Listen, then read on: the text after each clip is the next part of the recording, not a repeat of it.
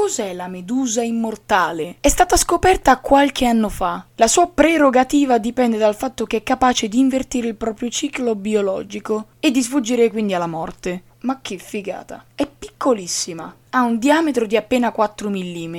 Si sviluppa secondo due stadi, uno da calcio e uno da ba. Nel primo è tipo un mini polpo e infatti ha dei tentacoli che sono utili per la caccia sottomarina. Nel secondo stadio si trasforma in medusa. Evviva! Con lo sviluppo di più tentacoli. Una volta raggiunta la maturità sessuale e dopo essersi riprodotta, non muore. Easy. Scende sul fondo del mare e torna allo stadio giovanile. Ma come cacchio fa? Con il transdifferenziamento? Cioè, che ci vuole? A saperlo prima lo facevo pure io. Comunque, il mutamento è dovuto all'azione delle cellule che da altamente specializzate si ritrasformano in cellule non specializzate, quelle di quando è piccola. Cellule come quelle muscolari che sono capaci di perdere la loro specializzazione morfologica e ritornare a uno stadio totipotente, attraverso il quale possono essere prodotte nuove cellule con differenti caratteristiche. Ma non stiamo a perderci nei paroloni. Quello che rende speciale questa medusa alla fine è il processo che riporta indietro l'orologio biologico. Tra l'altro, processi parziali di questo tipo sono presenti anche in altri animali, tipo i tritoni e le lucertole, che possono rigenerare alcune parti del corpo. Toh, va che figata, oh, vabbè. Ciao!